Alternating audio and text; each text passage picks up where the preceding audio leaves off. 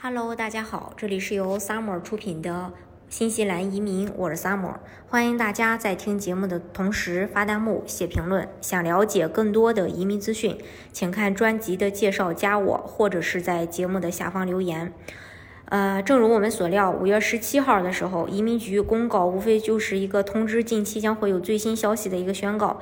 开移民政策发布会，新闻发言人却是经济与区域发展部长，不仅让人联想到移民部长是否想借生病为由避免被媒体追问的追问的一个尴尬。持续长达四十五分钟的新闻发布会，貌似就讲了很多内容，但是仔细听起来又什么也没说。不过呢，也还是能给大家去总结一下的。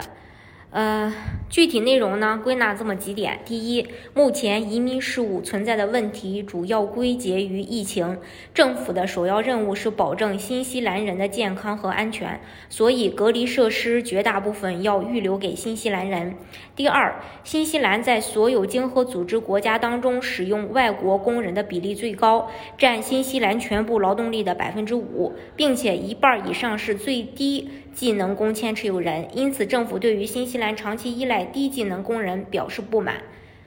第三，政府的目的是要摆脱对于低技能工人的依赖，明确表示新西兰需要高技能人才和投资人。第四，强调疫情给予了政府重新审视移民政策的契机，将会评估并重新调整现有的移民政策，其中重中之重就是技术移民政策，但是以后要再谈。第五，目前没有计划调整短期商务签证、旅游签证、打工度假签证或访客签证、非配偶的家庭类别和人道主义类别签证，所以这个计划是不变的。但是呢，总理和移民部长一直是放出风声的技术移民呃政策调整方案、U.R. 何时重启这些万众期待的话题，通通都没谈。对这个发布会呀，我们的看法是，工党政府对于国家党当政时期的宽松政策严重不认同，所以现在要纠正这一个状况，收紧移民的态势日益明朗。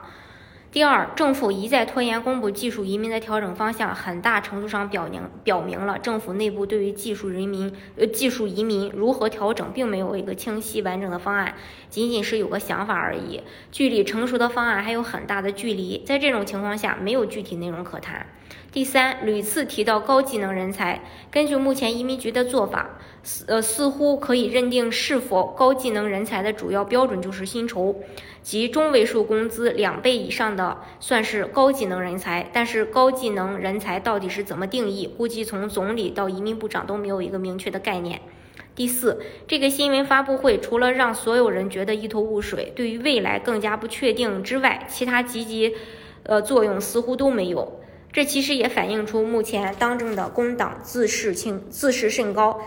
但是呢，没有丰富的经营管理经验，更不了解中小企业的需求，仅仅凭想当然的方式来治国。他们不了解新西兰真正需要的，并不是他们口中的高技能人才，而是大量的季节工人、旅游、餐饮业、服务业从业者等等。从去年以来，政府试图通过提供免费培训的方式，鼓励本地人从事这些所谓的低技能职业，以减轻对海外工人的依赖。但是收效甚微，一是许多本地人根本没有动力去做这些工作，原因在于这些职位的薪酬普遍不高，还是躺平了领福利。会更好。二是新西兰本地的高房价以及工资水平很难留住有追求的年轻人。新西兰政府的免费培训很大程度上是为了澳洲或其他国家提供技术工人。政府白白浪费了最初抗疫成果带来的吸引移民的大好时机，反而想从移民政策调整上做文章。